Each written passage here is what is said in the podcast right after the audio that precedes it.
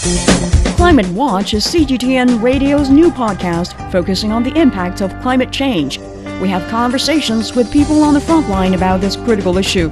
Listen to Climate Watch on all major podcast platforms and join us in taking action to save the planet we call home. Beyond the, beyond the headlines, this is World Insight. Hello, I'm Tian Wei, and welcome to World Insight. Culture lets us widen our minds and our spirit. It connects with our shared history and our shared future. In that sense, the challenges we're experiencing today, be it fragmentation or geopolitics, can even be described as a storm in a teacup. Today, let's meet two people I interviewed from different parts of the world recently and hear their thoughts on cultural heritage, how it has been shaped, and how it is constantly shaping all of us. First, Mikhail Piotrovsky, the director of the State Hermitage Museum, one of the world's largest and most prestigious museums with over 3 million items in its collection from all over the world throughout human history. One estimate even has it that one would need 11 years to view each exhibit on display for just one minute. I visited Mikhail Piotrovsky earlier this year. He showed me around the Hermitage and walked through halls of collections. He said he believes culture, the universal appeal of the arts, go beyond borders.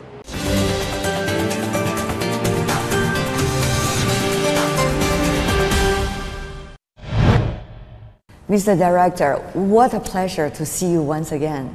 It's my pleasure. What does that mean for a museum director like you, running one of the largest museums in the world, and now needs to face, you know, geopolitics, economic slowdown, which is important for a museum also to have enough funding and support, as well as uh, very uh, innovative technologies likely to change the whole picture. For example, GPT and others. So, how are you trying to cope with all of these things happening all at the same time? One of the recipes is hard work. We have to work and to work and to work, which when people work, they well, they always find solutions. When they just sit and uh, cry about problems, they don't find solutions. So it's for the people, and also we try to engage uh, people who are around in museum life in some different ways, uh, which is also a good way to overcome the problem. So that's how it is, and we are trying to explain again how museums are important. We are showing it. It's it's a therapy. Uh, it's also museum makes people think seriously or more seriously about things. Museum doesn't explain much. You look at the picture, and we try to make people think when they look at the picture. Mm. But to understand the different culture is certainly a task. Uh, so when we are thinking that we are all knowledgeable about the world, but actually we're sitting in a very small, dark box, just like uh, the social media has presented to us, for example, through algorithm. So through your work, how would you be able to broaden the horizon of those visitors? Well, this is exactly our work. What is Hermitage? Hermitage is a museum of world culture. It's a great let's say, event, a great uh, symbol of Russian culture. But the symbol of Russian culture is culture which is absorbing other cultures. It's Museum of World Culture. We're not showing Russian culture, we're showing world culture in, well, let's say, translated into Russian language, something like this.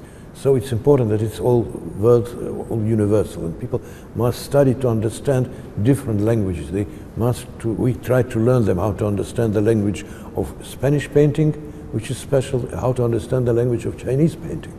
And what is the difference between Chinese painting and Korean painting Indeed. and Japanese? So we have, for this, it's our work. That's how we have, we have to explain it, and people are interested. We try to explain to the people, and we, we do it, that different is beautiful. It's beautiful to be different, to have different things. Um, a lot of people today think that they are experiencing something that has never happened in history. But it seems that, Mr. Director, you are suggesting much of what we are seeing today has been repeated in different ways many times in history. But does it teach us to be smarter? Or are we repeating the same mistakes? We study them and we can, well, from this study, we can to change a little bit the results of mistakes. But in general, we don't learn from history. But it's better to know history, even at least to, well, to have better ways of getting out of the problems in which we bring us themselves. Uh, I really wonder, you know, as things evolve, as the East now, for example, Asia is rising, both its economy and also diverse cultures are being more known to the rest of the world, and they should be. Uh, how do you see, you know, your understanding of the research subject, which you have been focusing on for decades? You know, one thing is, is very important. First of all, it's so wonderful that this uh, world begins to understand it and interested in differences and different cultures and so on. So we can study them more profoundly because connections are better. There are a lot of data. So some years ago we only had data, for instance, in art, most of European art. Now we have a fantastic data on uh, Eastern art, uh, Asian and, and, African and uh, Arabic lands and so on. So this is much easier to work. And another thing is very important, which also is stressed by what we have in Hermitage, universality of the world culture. The culture is, the world is divided. We have different cultures, but the more we study different cultures, we understand and we have to explain that the whole culture belongs to the world. Culture of different, every nation belongs to the whole world. It's very important. It's not always understood because sometimes we speak, oh, our Russian culture is our culture, don't touch us. And other people. But there is one thing when your culture belongs only to you, it means you can destroy it, it's yours. So it comes always in uh, uh, human history, it's important to understand that it belongs to everybody. That's why people, well, we are always saying, well, people want to cancel Russian culture, all in the West, and we don't let them cancel. Nobody can cancel Russian culture because it's not only Russian, it's the world culture. That's, why it can't be cancelled because it belongs to everybody. And this is dialectic of, well, being your own and belonging to the world. It's, it's not an easy because we have an opposition in this kind of discussion, but we, it's exactly our mission to promote this general view of the world as the culture being uh, belonging to the whole world. How could you bring more life to the museum uh, and also be able to face the competition? The competition, I mean, for example, collecting artworks from different parts of the world. Now it's tremendous competition, I would say, if you look at the auction house and many other places. One thing which we have to divide, sometimes we don't divide it, this scheme of museums and galleries. Usually, well, it was a period it was all democratic. No difference, museum, galleries, there is a difference. Museum is non-commercial, and museums don't really, they do compete, but their competition is not like a commercial one of the galleries. Museums compete in a big way. Museums have to present scholarship, good display, history, connection with the public, and this brings you funds and this brings collections to you. Museum don't buy, don't buy things on auctions. You can never compete with them. But those who buy things, then will give it to the museums if they see that the museum is, well, really, because you know people collect. But then certain moment at the end of their life, they think, well, what will happen? And they understand that the best place for their things is museum. So museum has to uh, provide this kind of uh, idea of stability, which also is one thing. Another thing, museums don't really don't compete. We compete in certain things, but every museum adds to another museum in this world picture. We, we know how to work together. We feel, once again, this idea of the one world. We know how to work together. And there is, there is certainly, uh, Guggenheim is getting more visitors than Hermitage. But we don't compete. We know that their visitors will come to us. Our visitors will come there. And we'll make exhibitions there, here and there. And all together, great museum names are well known and people cherish them. So it's a competition on another level. Mr. Director, in China, I'm sure you have noticed a cultural trend of looking into more depths of Chinese civilizations. At a time of great change, many Chinese are looking at that and trying to seek strength while at the same time better understanding of where we are coming from and what we can do for the rest of the world. How do you understand this phenomenon? Well, you know, I think uh, it's a phenomenon which is stressed in the societies from some time and then it's not stressed. Well, the importance of your own culture. What, from our point of view and from the study, what my, my studies, Oriental studies, is to uh, always to use two ways of optics your optic from your civilization and the optic of the civilization which you study or you present in the museum. And you can combine them both. It's very important. It's your culture, but it also belongs to other people.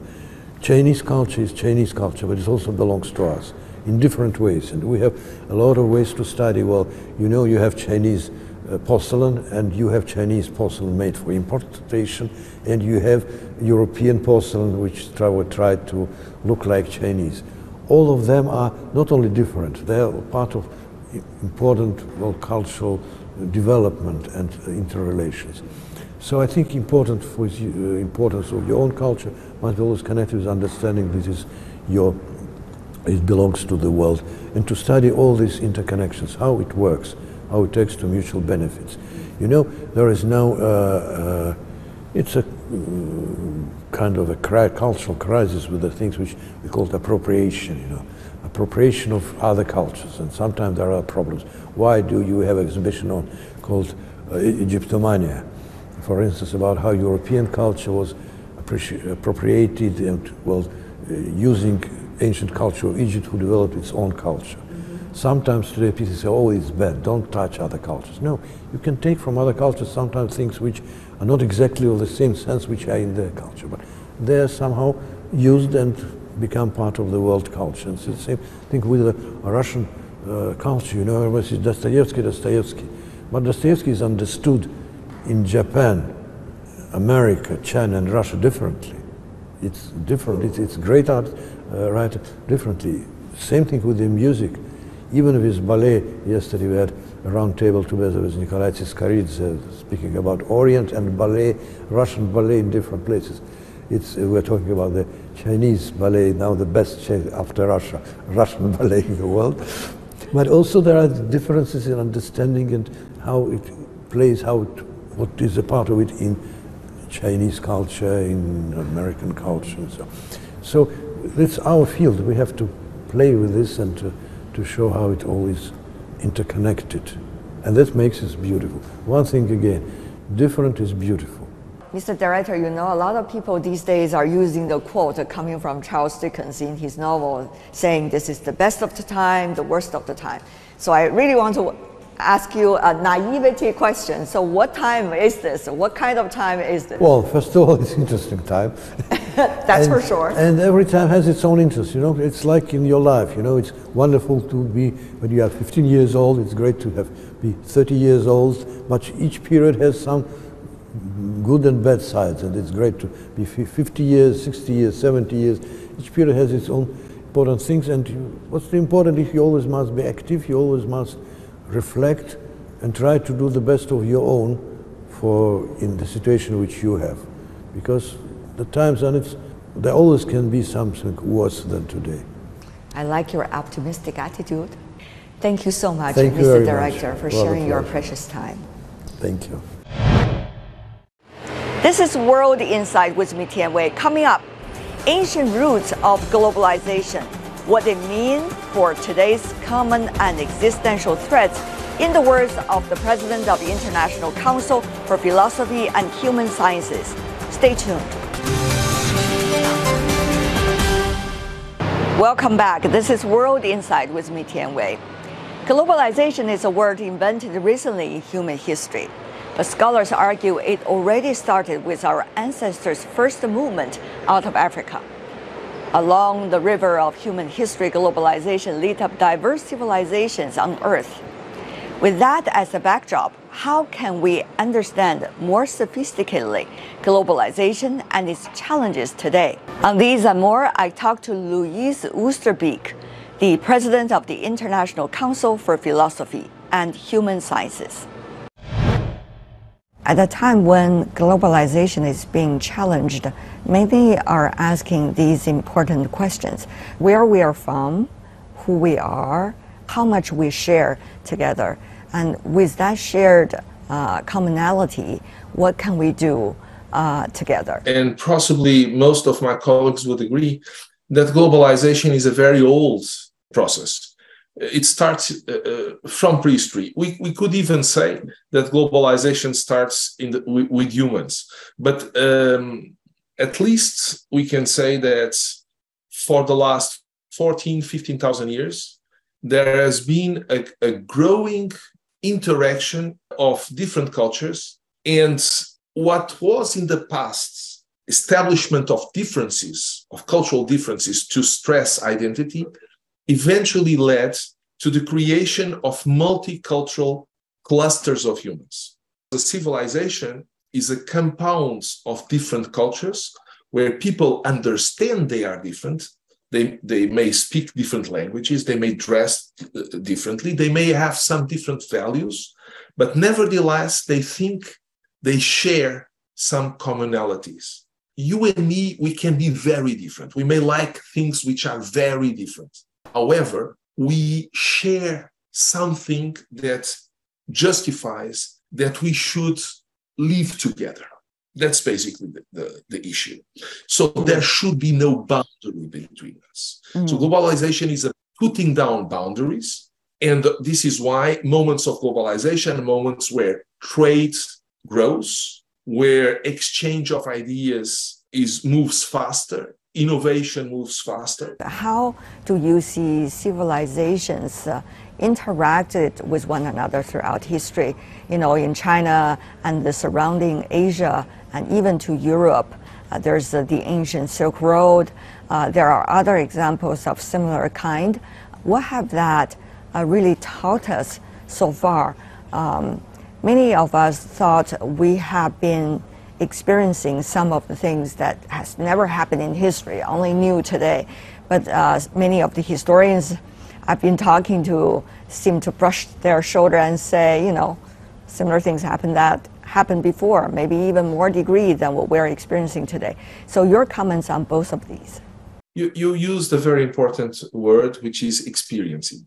And um, actually, when we talk about the, the beginning of farmers and the lifestyle we have created with the economy of production and with sedentism, created something that before was not a problem. The late hunter gatherers moved a lot, uh, thousands and thousands of kilometers, and they had mm. different cultures and they interacted with different cultures. But when they did that, everyone in the group would do it so the whole group would be exposed to cultural diversity. It could accept it or reject, but every time they would accept, the whole community would move into a, a, a, later stage of what we call today globalization. The kind of life we have created for ourselves in the last 10,000 years made it that the majority of people don't actually experience this because they don't travel. There are only basically historically two types of groups that remained during that, and you mentioned the Silk Road. The, the two groups were the traders, because whenever boundaries were created, they would try to move across the boundaries, and then the warriors, because also the warriors went across. And, and, and it's interesting, for example, when we talk about wars, we know historically through testimonies and also today, if you talk with military people in different cultures, in different regimes, military people normally don't like wars mm. because military people are culturally exposed to diversity. And the more exposed you are to diversity, the less you feel like killing the other because it's very difficult to kill the people you know. It's very easy to kill if you don't recognize they are humans or that they are. But if you do recognize you will always try to find another way. And this is why I would say that people that travel, today we have also tourists. For me, tourists are very important, not because of leisure and economy and so on, but because tourists will tend to be in favor of this kind of cultural global, globalization. Mm-hmm. They understand that mm-hmm. putting cultures together does not undermine their diversity. On the contrary, it re- reinforces diversity through trust. This is what, what came to my mind experience. And mm-hmm. today we have a, a dramatic issue. People experience less and less. What do people do today to understand the, the world? They look at the screen, they go to, to the internet, but the internet does not provide a tangible experience. So you don't think technology, for example, artificial intelligence, despite of the convenience and the, shall I say, productivity uh, capacity does not necessarily bring human beings a diverse possibility for experiencing a life that would help them to understand the world world is really like. Well, I think artificial intelligence is something fantastic, and uh, I'm not among those who is afraid. Uh, I'm not. But on the other hand, uh, any tool is only a tool, and the digital tool has a, a severe cognitive implication because our brain is a muscle, and the, this is a muscle that operates and grows and develops, becomes more complex in relation to all the muscles in our body. As you have seen, I use many gestures when, when I talk. It depends on the cultures, but but people move when they talk, and they and they move when they think. Uh, the, the Romans had a, a, very interesting expression, mens sana in corpore sanum, means the good mind builds through the good body. Cultivating the mind requires cultivating the body. Through thousands of years of education, we hmm. understand mm. in all schools we teach sports. Why do we teach sports? We teach sports empirically because building the body for kids is fundamental for them to learn. It's not only because of the leisure or whatever, it's because they become more intelligent when they right. run. You don't do anything of that with, with a computer. Another question about the quote unquote the East and the West. How do you see uh, later value systems, uh, religion, uh, philosophy has been helping or dividing uh, the world? They are not so big, and then they are complementary. What is interesting is there are elements. If, if you would, would like to say something in a very simplified, oversimplified way, uh, Western approaches have emphasized, particularly in the last centuries, in the last few centuries, the importance of the individual and individual rights. And this is very important. It's a major conquest, I think, in terms of humankind, of humanity, of building the human. The idea that each person should be protected and has rights. But Eastern philosophies have emphasized the right of the group. And the right of the group is also fundamental because without it, we don't we lose our major capacity, which is collaborating. So in the future, we need both. It's always a difficult balance, and the responses are maybe not exactly the same. But in the end, if you ask anyone in the West, don't you think the collective is also important? They will say yes. Yeah. And if you ask anyone in the East, don't you think individuals also have are important? People will also yes. Uh, so it, we, we, this is the, the diversity that we can learn to try to put together, not to obtain a unique response, because this mm. will never happen. And that's all the time we have for today. If you'd like to know more, search World Insight. Check out our YouTube channel. Follow us on Twitter and Facebook. I'm Tian Wei. Bye for now.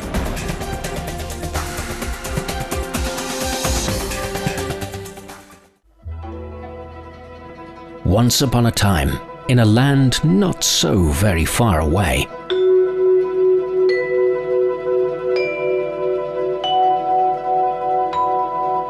stories were told of the brave and the bold. The whole court fell silent to hear what the great warrior Mulan might ask for. Of mighty deities and powerful immortals. Immediately, the shimmering skin started to grow before his eyes. Of fated love and love sanctified. In dawn's golden light, Niu Lang said, Marry me. Of great journeys across fantastical landscapes. So the cat and the mouse climbed on the dog's back, and the dog swam across the broad river. In the company of friends and enemies and unimagined beasts. Hello there. Good to see you. Of ordinary folk with tantalizing stories to tell. Heroes and heroines all. It's incredible. How did you do that? Tales of sad sacrifice and victories snatched from the jaws of defeat. Stories of the wise, the accomplished, and the quick of mind. 5,000 years of amazing Chinese folk tales. You'll find Chinese Folk Tales Season 3 wherever you discover your favorite podcasts.